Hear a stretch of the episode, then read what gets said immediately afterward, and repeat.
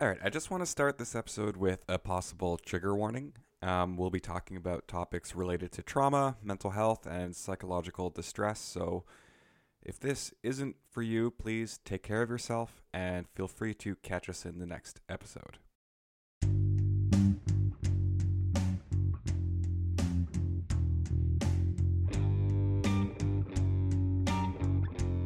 BIPOC people they want to talk about race, but they want someone who knows that who allows them to be able to do it. But if you have this big layer of like this big invisible brick wall that says white supremacy validates black suffering and black suffering validates white supremacy, then you're going to inadvertently say some things that are going to put the client down. And these are ways of being able to make the therapist protect their own ego and protect their own like beliefs um, and to also protect a system that's actually not worth protecting. So, today we're talking about racism and mental health. Last year, in 2021, about one in five Canadians screened positive for symptoms of anxiety, depression, or PTSD. And for black Canadians, that number increases to the tune of 300% because of racism. And getting the right help is tough. Mental health waitlists are as long as ever, and once people do find help, unconscious bias and racism can make it into the therapy room. So today I'm talking to David Archer, a black psychotherapist who specializes in racial trauma, and he wrote a book called Anti Racist Psychotherapy. We'll talk about what we can do to fight racism in the therapy room. My name is Eric Dicaire, and this is No Simple Answers.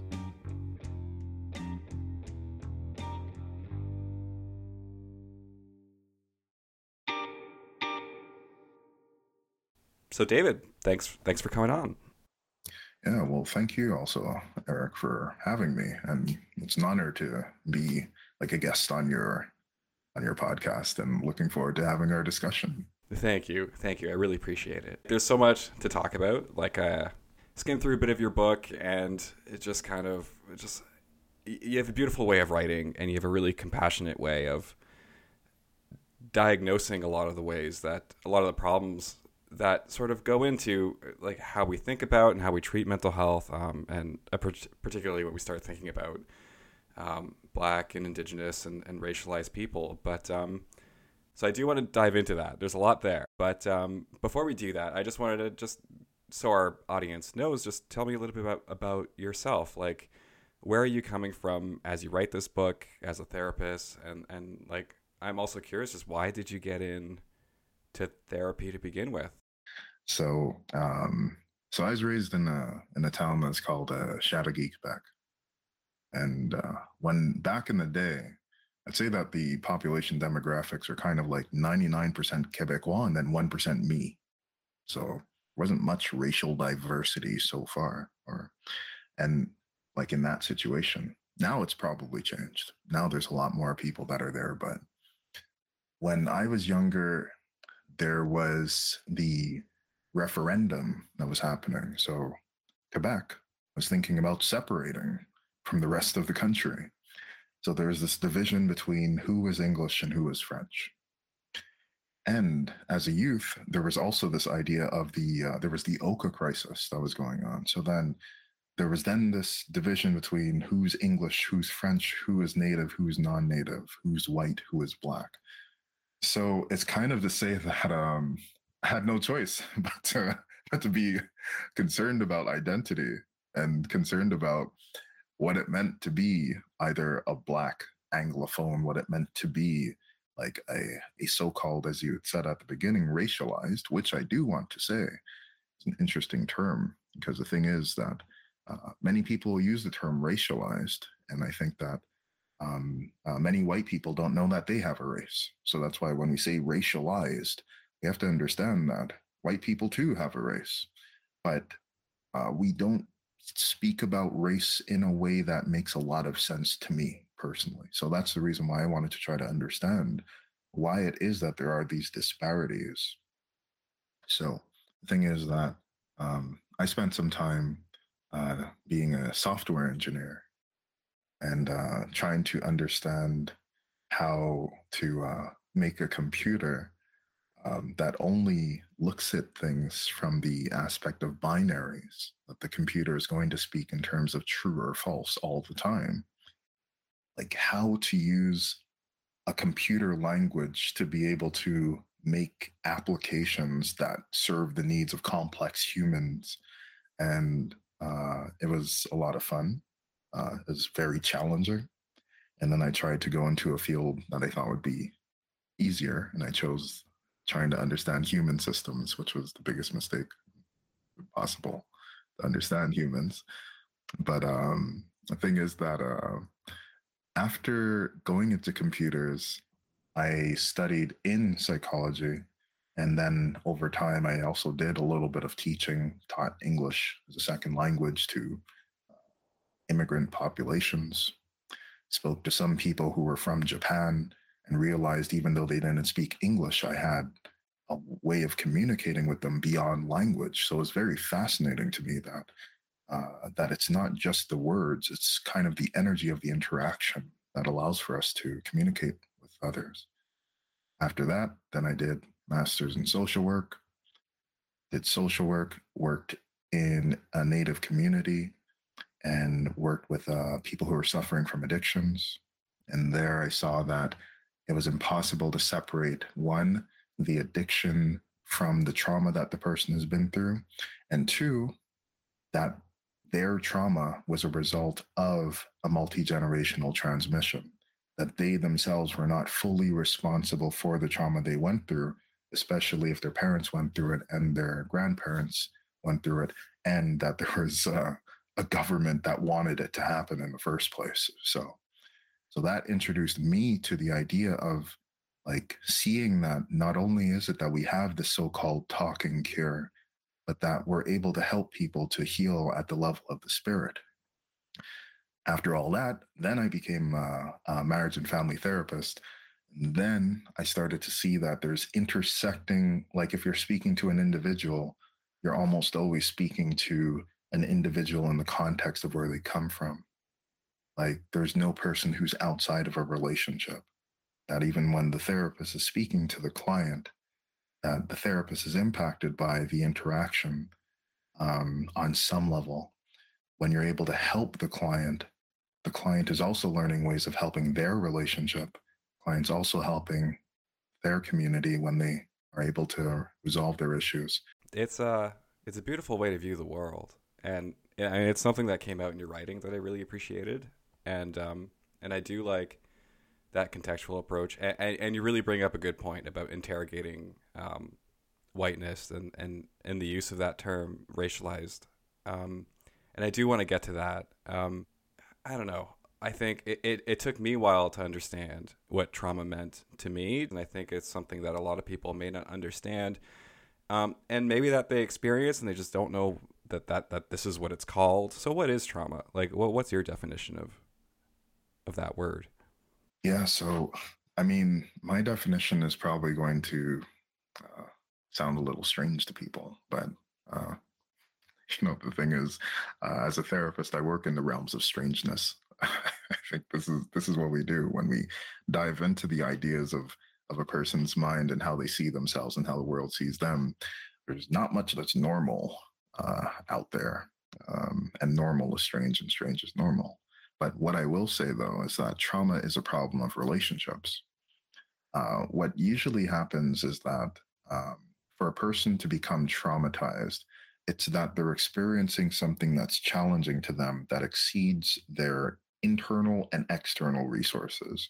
For example, um, if we're going to talk about children, it's easier for children to be traumatized by certain things comparatively speaking, because one, they don't have the life experience, and two, is that they may not have the ability to defend themselves. And uh, in some cases, they may not have someone who's there to defend them. So when we think about the infant, like uh, when a child is born, the child is looking at the parent. The parent is looking at the child. The child, in a way, knows that they exist because the, the parent is looking at them. Uh, the parent uh, cares for the child and must care for the child in order for the child to be able to grow. The infant is unable to survive without relationships. It's not possible. Um, they need someone else to let them know when they're hungry or to help them when they're hungry, help them to use the bathroom, all of these basic, basic things. So, of course, children are going to be more vulnerable. Um, but when the child is able to see that the parents care for them, uh, the child is then able to recognize that they have a basic set of uh, of importance in the world. So as the child is able to see that the parent cares for them, that the parent loves them, the child also gets the idea that there is caring in the world, that there is love that is in the world. And so that basic idea of the child seeing from the parent uh, the the understanding of the world. This is why I mean this is what it means when we talk about that all individuals are a product of the relationships that they're that they're in. So what happens with a person who's traumatized, even if they're young or even if they're older, is that the, a terrible thing happens to them and it gets pathogenically encoded into their memory networks so that there's an association that is made. This association is going to be because this happened, I believe this about myself. Because this happened, I believe this about relationships to others.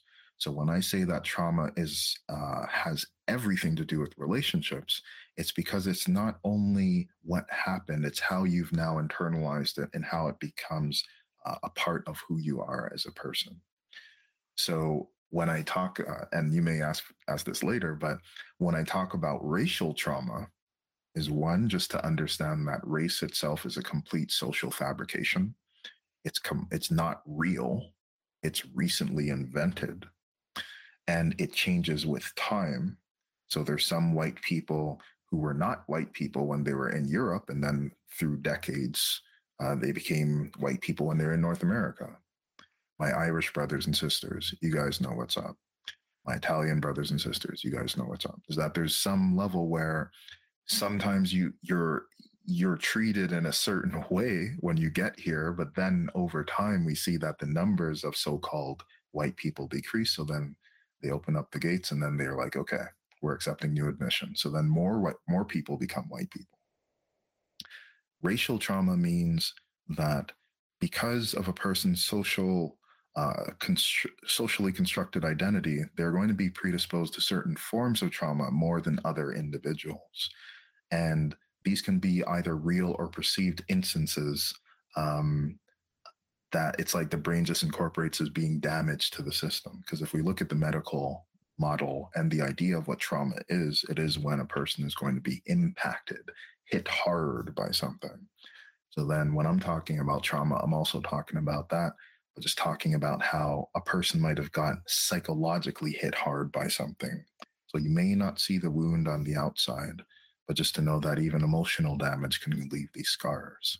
So then I'm going to talk about that individual form of trauma, which is at that individual level, but racial trauma which is at like a larger scale than just the individual and seems to just target certain people just because of what they look like if you turn a light on in the room. okay, it's that's why it's like it's not a logical thing, it's a psychological thing. Something that is is surprising to me or is how invisible it can feel to yourself. So I, I'm just wondering if you can walk me through like if I'm a person and, and I'm unaware, like what are some signs? Like what's that experience like? Well, the thing is that like trauma is going to look differently depending on who you are, depending on your socialization. Um, the reason why I like spoke about racialized before is because sometimes we'll say words like gendered as well. And when whenever we're talking about gendered, many times it's like as if we're not talking about men, but men themselves, uh, they have a gender. But when men are thinking of gender, or generally in society, when we're thinking of gender, we're not talking about the people who have the most power. So the thing is that men, I feel, are not always going to show trauma in the same ways um, because men are not supposed to be hurt. In our society, if you're a real man, if you're a big man, and nothing hurts you, you don't need nothing, and you can do everything by yourself, and you got freedom. Okay, like the thing is that the idea of a man uh, in our society is just like it's created. the idea of a woman in our society, these roles that we are going to say, what a woman's job is, what a man's job, these things are all created.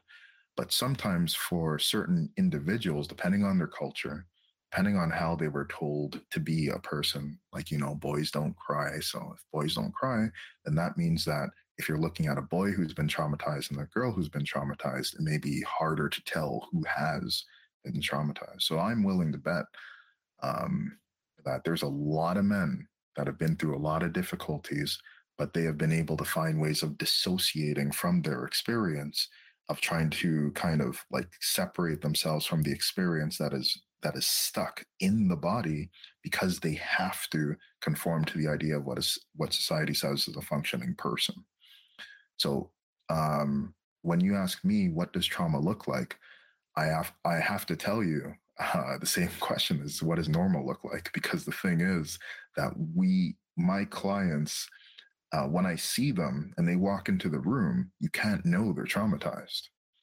There's no way. It it doesn't show up on their name tag, doesn't show up on the Zoom conference call. It doesn't. that's not what happens. Is that um, trauma may look different, but many times when I'll meet with some people, oftentimes uh, their trauma is going to resemble an idea that they are feeling as if they are not either cut out for the world or that uh, that they don't have what it takes in order to participate in the world on some level, shape, or form. And trauma is also going to look like the negative beliefs a person has about themselves. I'm not good enough. I'm unworthy. I'm unlovable. I'm a bad person. All of these these things. Strangely enough, when we ask the person about their trauma and we ask what are the words that are associated with it, those uh, phrases tend to come up without fail.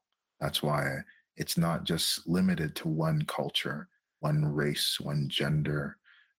Even in the absence of gender, you're going to see trauma. So, um, yeah, I know it's a complex answer, but I hope it answers the question. No, I love complexity. No, and and and and that's totally right. And when all this is exacerbated by the pressures that the world puts on us to to be a certain way, to play a certain role. I mean, in the case of men, right? It's you know if you're if you're the breadwinner of, in a family, it's there's this feeling like you can't crack, and that's where toxic masculinity comes in, and that's where um, a lot of pain comes. Um, but you know, it, now imagine what that feels like for pressures on other genders. Maybe this is a good segue to get into like the the, the wider structures. Like you, you've talked about it a little bit already, but um, in, in your book you talk about white supremacy and i think it's it's easy to recoil at that word because I, I think it might feel loaded but in your book you treat it in a very I, I, I like the way that you explore this idea because you talk about how it impacts everyone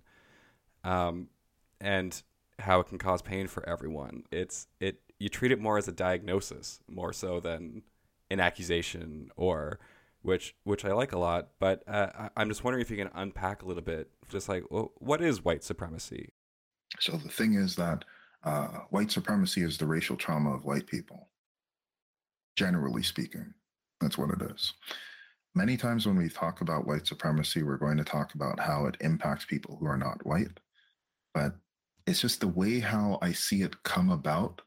It looks like it's that it's that racism itself is not a black person's problem it's a white person's problem it's just that the black person tends to be close by so they're affected and impacted by it um, i'll say it in uh, in this way that again as i said is that race doesn't really exist but i do believe that in order for uh, black people to exist white people needed to be created at the same time and black people needed to be created at the same time so these are all fabrications so white doesn't really exist. And some people are white, again, depending on where they travel. Some people are black, but then they go to another place and they're colored or something. You know what I mean? So these things are really, they change with time and they change with space and all of that. So they're not really fixed ideas. But in the book, I talk about white supremacy to explain that it's, um, there's two uh, different researchers that uh, that explained about it. One was Frances Cress Welsing, the other one was a, uh, Andrea Smith. And so Frances Cress Welsing explains that white supremacy is a local and global power system, and a lot of it impacts law, impacts like the way how we communicate with each other. So not only law, but it's going to impact politics. It'll in, impact health. It'll impact like um, just our basic way of of interacting with one another, our media, and all of these things. And a lot of it is designed to prevent the genetic annihilation of white people. So what that means is that it is the cause and or the push behind it is to make it so white people don't disappear. And so when we speak to or when you hear from white supremacists, they will say that they're in fear of being replaced. But I'm going to look at that from the perspective of my clients and the people who are traumatized and the people who do feel as if they are going to die. Sometimes something happened to them. It's the only reason why they're going to have this belief. And sometimes it can be a little irrational. But again, we're not in the side of logic, we're in the side of psychologics. So, um, Smith is going to interpret uh, white supremacy as being uh, there's three pillars to it. So, the first pillar is going to relate to uh, anti Black racism or slaveability. So, just the idea that certain bodies can be commodified, that there's a price on certain bodies. And that kind of like anchors the idea of like anti-black racism, slaveability, and just the idea that people should be in servitude to others. Then after there's going to be the other anchor, which is going to relate to colonialism. Uh, colonialism is going to relate to the idea that our indigenous uh, brothers and sisters, our indigenous family, that they themselves as well um, are going to kind of permanently be under attack in a Canadian or American context because the land must be uh, inherited by white people. It must be inherited by the colonizers, by the invaders. So indigenous people must always be relegated to the past. They always must be disappearing. So again, this is just the idea that um, this is just another, like the second pillar of white supremacy. And then the third pillar of white supremacy will relate to Orientalism. Orientalism was a term that was created from uh, Edward Said and Orientalism is going to refer to this general idea that the foreigner, the person who is outside of the country, must be on some level dangerous.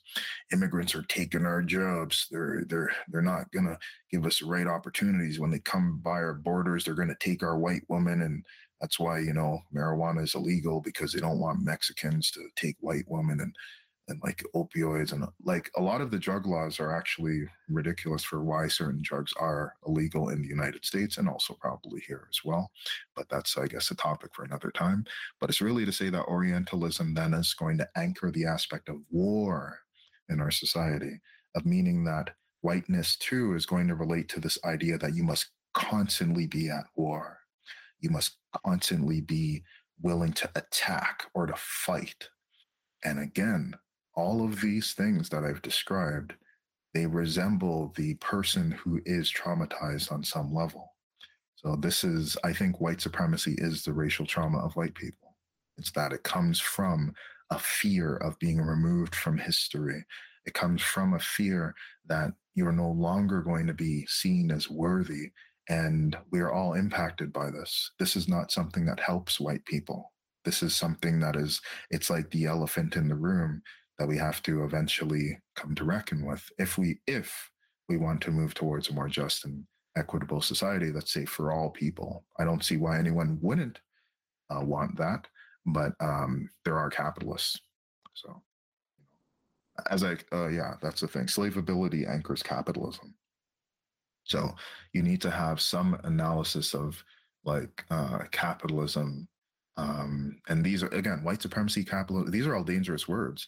A few like decades ago no one would be talking about these. This is scary. This is so scary. And and why? Is because it's unconscious. And when you bring the unconscious to the conscious level fear happens. This is why you're not allowed to teach critical race theory. Because if we realize the real history that's scary.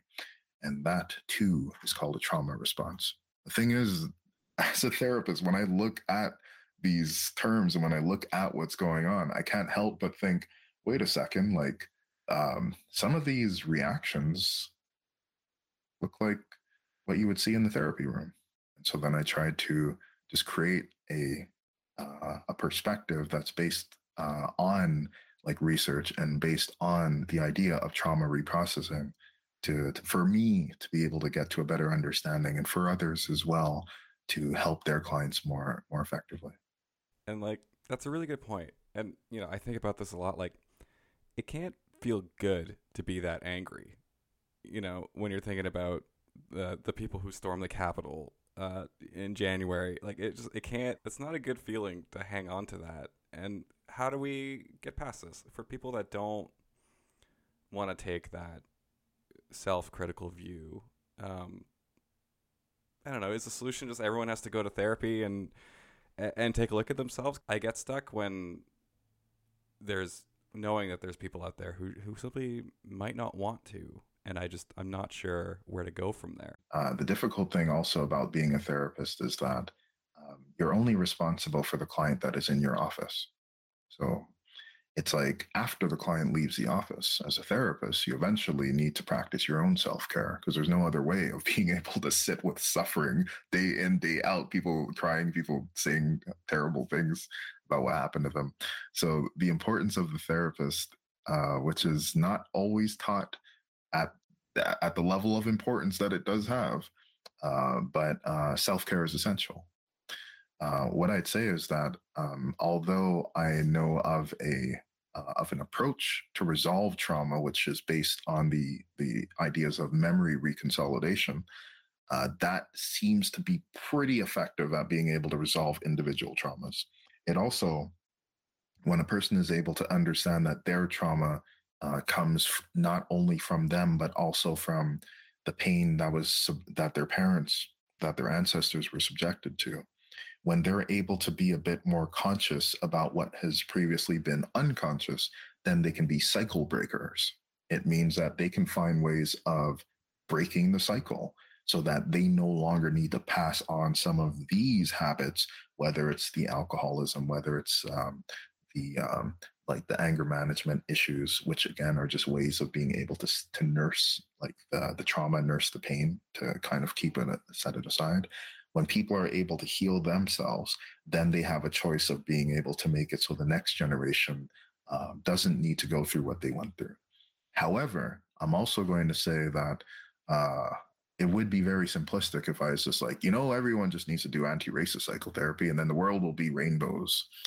So the thing is, I don't know the solution for what will end racism in the world, but I do know that with an individual uh, there's ways we have the technology, which took some time, but we have the technology of being able to reprocess it efficiently.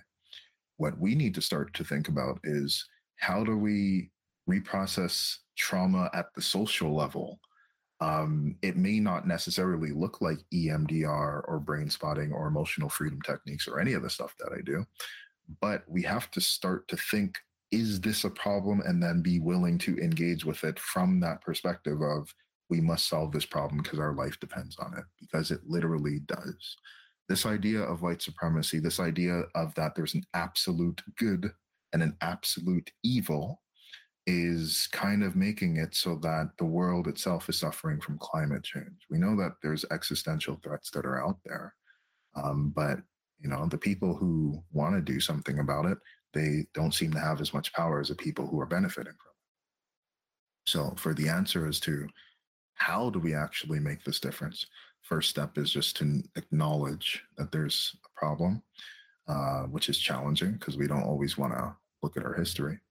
The other step is going to be that, you know, that we have to start to think, okay, how important is it for us to really solve this problem? We need the motivation. And when we have that motivation and when we have that patience and we have that creativity, I think we as a species, we can really do anything. Yeah. Um, yeah. So you, you touched on economics, uh, you touched on social structures and, and yeah. And to your point, like slavery is an economic tool. Um, it it's it's the it was the foundation of that a lot of our world is built right now. And um, i just want to remind people that canada did have slaves um, that is in our history and we don't talk about it enough. Um, so I, I, just wanted to signpost that there. Um, but yeah so I, I mean thinking about how complex identities can be like you don't want to flatten the experience of an entire group of people and everyone is more than one thing you can be a father you can be gay or, or trans or and, and, you know the you know I guess the term here is intersectionality. Um, so I, I guess like how does that play into how people I- I experience trauma and, and how you approach treatment? So first, um, uh, I just want to let you know that I agree, and I also, um, if I can say, I'm so glad you're having this podcast, and I'm looking forward to hearing like the other guests because uh, these are some necessary conversations. Um, but I wanted to say too is that um, when you spoke about uh, the times of enslavement, the interesting thing about um, enslavement is that it was that Black people were told that they were worth less, but they were generating the wealth of white people. It's just very interesting that it's like they were treated as if they were nothing, but without them, there wouldn't be this. So it's kind of like um, this is fascinating. Uh, this this idea, and this is why like it doesn't really follow logic. Even racism is not like a fully logical thing, but it does take a little bit of practice, and it does take like a, an accumulation of trauma and delegitimization uh, over generations and centuries for people to get locked into these false constructs and in how they perceive themselves and how they perceive others. When we talk about intersectionality, uh, it's a similar idea. Um, it's, it's similar but different. It's that the experience of a man, for example, like as as well, I'm a cisgendered male. So the thing is that my experience being a black man is going to be different from the experience of a white man why? Because listen to the last 30 minutes of what we just explained. Uh, the thing is also is that my experience as a black man is different from the experience of a black woman. Why? Because the thing is that not only will she be experiencing the issues of gendered violence or a higher rate of being killed by an intimate partner just because you happen to have uh, genitals that are different from a man, that's pretty much the only reason. And also, is that she's also going to have uh, difficulties in terms of economics because of uh, because she's a woman, and so it's the combination of both uh, misogyny and also racism that's going to impact her differently than it can ever impact me, and also differently than I can really fully understand. So when I'm talking to my clients, um, and they're saying that they are uh, like lesbian, that they are bisexual, that they have like a different type of relationship from me, then I tell them that even though I am an anti-racist psychotherapist, it's also that there's some blind or not even blind spots, because even that word is ableist. So interesting how we're just rediscovering all these different ways of looking at things. I just say that there's some things that are outside of my own conscious awareness. So as a therapist, um, I may get some things wrong. Um, I may not know it all. And of course, there is a power differential because I'm a therapist and you're a client. Just know that you always have permission to check your therapist. And you always have permission to be able to say, no, actually, that's incorrect. And it, you know, it's humbling for a therapist to know that they that they need to learn a bit more. But all of this is really just to say that these ideas of identity um, that not everyone has the same experience. So the liberal idea of we're all immigrants, we're all the same. There's no colors. This is this is foolishness. Yeah, and there's room for nuance, right? Like it's yeah, because I think about this in terms of suffering, and we talk about the trans movement, and then the the fight against anti-black racism. It's weird how siloed a lot of these movements can feel sometimes. And I hear people falling into like, okay, but who's suffering more and who should we be devoting our energy to helping? I just don't know how to have these conversations. Like it's, I, I, I hear everyone, you know, everyone's hurting. And I'm just, I wonder how can we acknowledge each other's suffering while also like looking for opportunities to work together. Uh, there's been times where I'd be at like I'd be at like presentations or it's like I'm talking about anti-racism. And then there's a white person saying, but what about white people? And I'm like, but wait a second. This isn't, you got your space. You know, your space is 364 days of the year. Like, this is just my day right now, you know? So the thing is that I do think that it is possible for people to um, to move beyond even the idea of allyship because allyship is for me what allyship is is that i don't have the study in front of me but i'm writing about it in my next book but it's about i think it was the pew research center they said that white support for black lives matter decreased by about like 40 to 60 percent from june of uh, 2020 to about september 2020 okay so allyship is this thing that you can just put a badge on. You can change your Facebook uh, profile and then say Black Lives Matter, and then next month you can be done with it because you know benefit from this whole this whole system. So it's challenging to really say you Black Lives Matter 365 days in a year is, is tough. So the thing is that uh, it's not allies, it's accomplices that people need. It's that um, there's, I think it's uh, the name of the group is SURJ, I think it's S U R J. Um, but it's just that for them, it's just that there's white there's white people who have movements that are only just white people that are down with being able to be disruptive or be activists in their own way without needing to subvert black people in the process. Because there's a bit of like like there's sometimes when when it is like a multiracial space even if all people want the same thing, because this racial trauma of whiteness is so deep, sometimes aspects of white supremacy or patriarchy can still play out, even if there are activists around the same with the same cause. So that's the challenge. Um, so it's it's difficult to navigate. But also, what I want to say too, though, is that we are in an infancy stage. Like for me, when I saw Black Lives Matter, um, when I was protesting in Montreal, I was like, I can't believe how many different types of people there are. There were white people. White people were there were a lot of white people who showed up. There were like people that were like uh like I saw like some Arabic signs and all that. There were a lot of people who showed up. And so I do believe it's it should be that everyone should just realize that this is everybody versus racists, because that'll make things a bit easier. But there needs to be space for like uh, LGBTQ like groups to protest their cause without needing to be led by a straight guy. That that needs to happen. There needs to be BIPOC groups that are like trained, for example, training therapists without white people being involved at all. Because there's something transformative when we see that we can be lifted up by our own rather than someone else playing white Jesus or playing like white savior syndrome.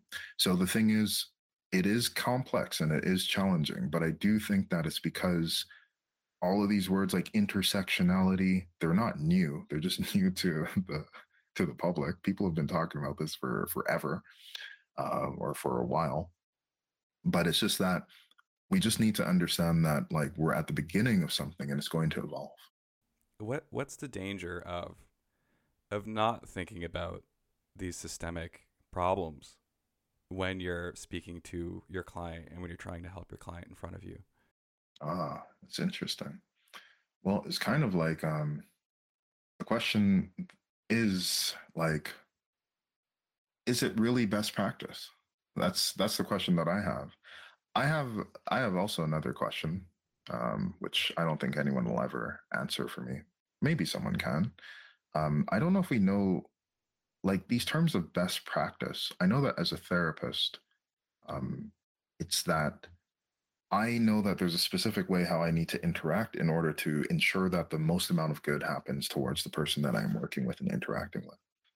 But when we look at disparities in terms of like when police violence towards Black people, for example, that because I happen to be a Black man, that there's a higher chance of a Black person killing me for no reason, nothing at all. My question is is that best practice? Like is there a research base that's behind that? I would just assume if i can just critique that aspect of policing is is there a research base behind the effectiveness of firearms in certain types of situations And is that what is being followed? Because I know that as a therapist, we are put under a lot of scrutiny about like needing to follow an evidence base, you know, following science and all of these things. So is this happening in other fields? Is this happening in teaching? Are white teachers aware of the fact that they themselves may have internalized their own racist ideas and that they may disproportionately cause more suspensions for Black students, for more detentions for Black uh, Black students? There's a book called Pushout that talks about uh, how uh, Black girls sometimes are just given higher consequences than others because the teacher may see them as being more dangerous. So, and I've been there. I've gotten, you know, detentions and all that types of stuff. So the thing is, like, high school's not not always as easy as it needs to be. But um, I think that as a therapist, um, it's that the challenge is that our field is super white. That's one of the biggest challenges with the therapy is that all the theories we're learning from are from old white guys. And it's just that it's very rare to see a theory that is talking about like race because we can only generate like the we can only generate what our experiences from the past like allow us to to generate. So it's like a parent can only teach a child what the parent has learned. They're unable to teach anything outside of their own awareness. So our field is very white and our field is like taught in the the ivory towers and you need to have a certain level of expertise and a certain level of privilege in order to do therapy. So that itself means that when i'm talking about white supremacy i'm talking about our educational system i'm talking about what it's like to be in a university and which explains the mental health difficulties that university students can have all of that stuff. If we as therapists are not asking about race then we have to wonder why is it that asking about race is going to improve uh, the outcomes? Because it turns out, yes, is that Black clients do want to have a space where they can speak about race. But if we ask about it, are we prepared for the answer? And it turns out that many white clinicians are not necessarily trained to talk about aspects of race. I've spoken to some Black clients that told me that they came to meet with me because they had an um, racial microaggression from another uh, health professional. So I do think that we need to just reestablish what best practices are across the board. In psychotherapy, yes, we need to also try to think about how the therapists themselves can be able to reflect on themselves, that we can practice what we prescribe. We also need to think about best practices in the other fields as well. But again, that's kind of how I'd how I'd answer that. Where can people find your book? The name of the book is Anti-Racist Psychotherapy: Confronting Systemic Racism and Healing Racial Trauma. You can get it on Amazon. I know some people are not a big fan of people who fly in spaceships polluting the whole planet just to feed their egos, but the thing is, that you can also get it. I think Barnes and Nobles has it. I think Walmart has it. But again, Walmart, like, like the thing is, look, the thing is that you can get my book. Google it, put anti-racist psychotherapy in your Google, and you're going to find it at some place that you may or may not have a problem with. The next book is called Black Meditation 10 Practices for Self Care, Mindfulness, and Self Determination. And that book is not like anti-racist psychotherapy is more for the academic it's more for the person who wants uh, the understanding of the neurobiological implications of racial trauma and then black meditation is practical skills that you can use to just um, get into the idea of meditation getting into the idea of caring for yourself because i i feel that uh, that we need more of that. We need uh, if we want more compassion in the world we at least need to take care of ourselves. Thank you and that's the show. I want to thank David Archer for coming on, and I'll put links to his books in the show notes if you want to check them out. And if you have feedback or if there's anyone you think I should talk to, feel free to give me a shout. I'm on Twitter at Eric underscore Dicaire, or hit me up on email, eric at nsapod.show. Everything in this episode was researched, recorded, and produced by me. Thanks for listening.